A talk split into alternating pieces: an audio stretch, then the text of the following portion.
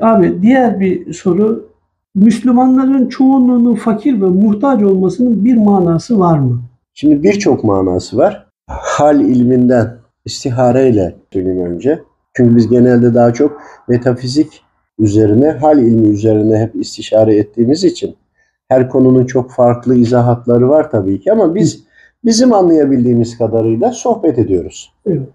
Müslümanların fakir olmasının ya da bu halde sıkıntılı olmasının asıl sebebi Müslümanlığın hali, İslam'ın hali öyle olduğu içindir. Yani biz elhamdülillah Müslümanız diyoruz, İslam'ı fakirleştiriyoruz, fakir gibi yaşıyoruz. Yani gerekli değeri, özeni, temizliği, düzeni vermiyoruz. Kurallarına, Rabbimin emirlerine, Efendimiz Aleyhisselam'ın hadis-i şeriflerine yeteri kadar saygı, sevgi, özen göstermiyoruz, uymuyoruz. Uymadığımız için de hak ettiğimizi buluyoruz.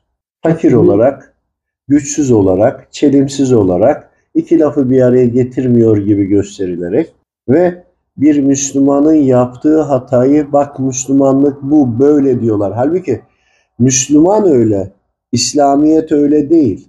Hı. Yanlış yapan Müslüman kişi, şahıs, şahısın hataları ve yanlışlığını sanki haşa İslam'ın hatasıymış gibi dahi gösteriyorlar ki bunu da gösteren birçoğu yine Müslüman.